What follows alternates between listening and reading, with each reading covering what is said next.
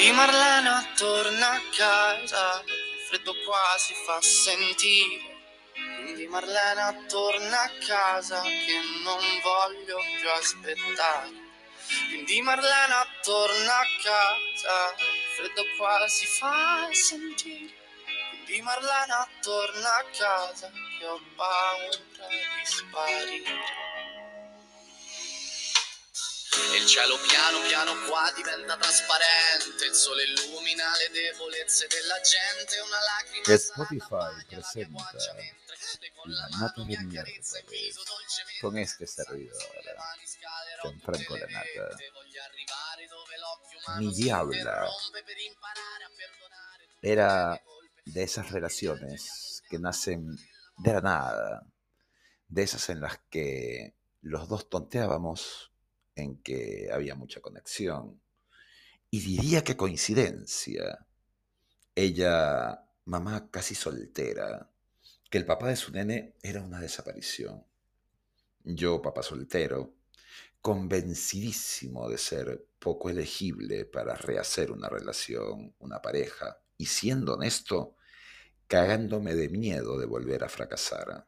Que los fracasos cuando uno está solo no hay problema en encararlos y sufrirlos, pero cuando se tiene a un hijo al lado, uno tiene que ser Superman. Y así estés a 42 grados de fiebre y con el cuerpo temblando, sonreír y hacer la tareita de ciencias, que mañana hay que presentarla. Pero coincidíamos, conversábamos, nos buscábamos el día entero. Charlas van, bromas vienen. De pronto esa conexión era necesaria. De pronto esa forma de estar vinculados crecía con el tiempo, con ese día a día. Se volvía un estarse buscando, muy a pesar de sus horarios y los míos, muy a pesar de, los colegios, de los trabajos o del transitar por la ciudad. Simplemente era estar así de conectados. De ella puedo decir eh, si bien es cierto, me advertía no estar en su plenitud física, era espectacularmente hermosa. Es una pelirroja natural, de esas que llevan el cabello casi color zanahoria, con unos ojos verdes agua, espectaculares. A pesar de ello, se sentía fuera de estado físico. Y claro, no disfrutaba mucho el gym. Y claro, yo, el jodido que le daba una y mil razones para incluir el entrenamiento en su vida. Así, ella me iba inoculando cada día sus formas de ser y de sentir. A pesar de ser muy formalista, esa misma mujer y mamá me regalaba cariño, afectos, una mujer muy afectuosa, de esas que es difícil de encontrar hoy en día, que es más un tema de ser distantes o de cada uno a su ritmo y música y en otro lado. Entonces esa frecuencia, ese constante compartir, hizo que comenzara a quererle y que claro, ella comience también a quererme. Y ya no era solo un reírse y bromear, era tener ideas y hacer planes, quizás soñar con más, y de pronto, la dulcísima pelirroja era mi razón de querer y la famosísima ilusión de enamorar. Y aquí viene el problema, enamorarme yo, siendo papá, jugar todas mis cartas a por una relación en la que el factor distancia y tiempo eran un delito, pues estábamos casi a 70 kilómetros de distancia. Era no para pensarlo, sino para sentarme en el diván del amigo analista y evaluarlo. Era verdad. Había todo el cariño y el amor del mundo. Su forma de ser y querer me llenaba la vida, pero estaba claro que teníamos más comunicación por teléfono que efectividad física, que ese contacto de mentes y cuerpos, que ese tocarse las manos.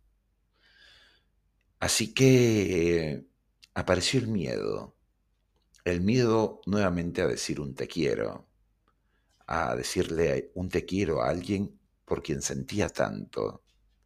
Y en ese momento opté por desaparecer, por decir basta, me está enfermando querer a mi diabla del WhatsApp y no estar en condiciones de estar con ella con esa frecuencia que necesitaba y quería. Pero, ojo al piojo, aquella desaparición fue de mala forma, sin explicaciones ni fundamentos, simplemente desaparecí. Y claro, corría el analista. Suponía había algo raro, malo o loco en mí, y mejor diagnosticarlo, darle tratamiento y santas pascuas. Pero el analista, luego de muchas sesiones, me hizo entender que no estaba yo equivocado, que quizás había quedado como el culo con aquella chica, que quizás sería bueno darle las disculpas del caso en un momento determinado de la vida, no en este momento, que la herida estaba fresca y que claramente me iría a mandar a la mierda. Y fue entonces que durante las vacaciones del siguiente verano conocería a alguien paseando por la playa. Muy linda y relajada, muy de hacerle caritas a mi nene, y pensé que había la opción de sentir y ser algo. Pero lo cierto es que a pesar que a ella le podía ver el día entero porque estábamos a pocas casas de distancia en la misma playa, había un detalle, y ese era que no se le sentía ni la mitad de amorosa, ni la cuarta parte de esa conexión que sentía con mi diabla. Y sí, jodía mucho el mirarla como buscando que diera más, pero hay una diferencia entre el coche que hace taxi y el monoplaza de Fórmula 1. Y claramente, a pesar de esa especie de voluntad y valentía a consecuencia de tanta terapia, fue un fracaso, porque, porque no era mi diabla, no tenía esa conexión. Y por último, no era así de cariñosa como mi diabla me había acostumbrado a sentir. Sí fue que la vida continuó. Y de pronto, mágicamente, mi diabla aparecía colgando un estado en el mismísimo WhatsApp. Esto significaba a todas luces que aquel bloqueo que me hizo ya no estaba. Quizás por error de haber cambiado de móvil o por lo que fuera. Simplemente estaba claro. Y entre la emoción y el todo, simplemente comencé a conversar con ella. Y sí, había que disculparse y claro, había que entender que no podía pedirle absolutamente nada. De hecho, me comentó estar saliendo con alguien y claro, era lo más sensato. Le dije lo que ella significó para mí. Le conté mis miedos. Le conté de que me había hecho mucha falta. Lo bonito, a pesar de todo, es que entre comentario y comentario lograba que se riera, que a pesar de que habían pasado unos meses, esa especie de conexión maldita que tenemos no se hubiera disuelto del todo. Tan conocedora ella de mi vida y costumbres y yo de la suya, era simplemente un ponerse a repasar lo vivido y encontrar cada situación tan común, casi casi como ponernos un poquito al día. Lo cierto es que mi diabla me ofrecía su amistad. No había mucho que pedir desde mi punto de vista y parte. De hecho, ironicé con aquello de que sonaba al mejor premio consuelo. No te sacabas la lotería, pero te ganaste la chance de volver a jugar gratis la siguiente. Se rió.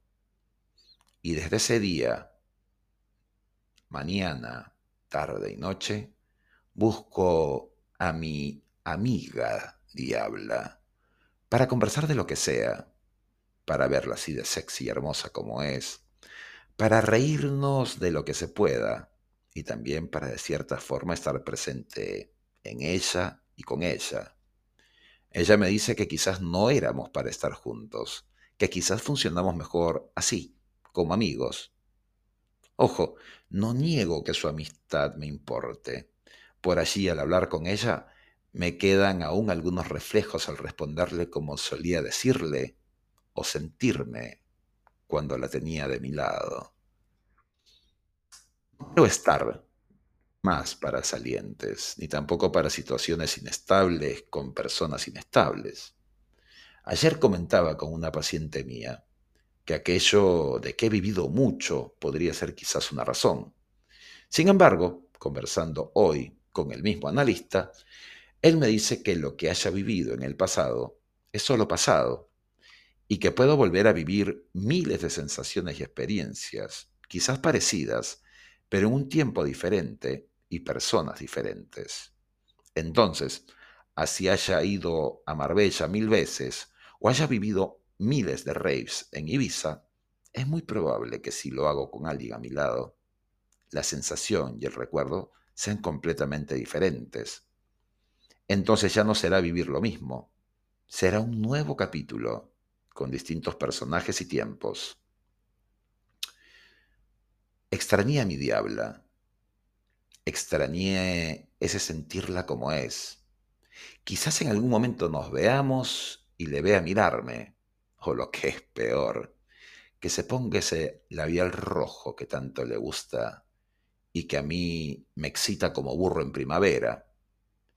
Pero claro, hoy es esa amiga a la que sin ningún tipo de prejuicio le digo casi todo el día lo rica que está la nata.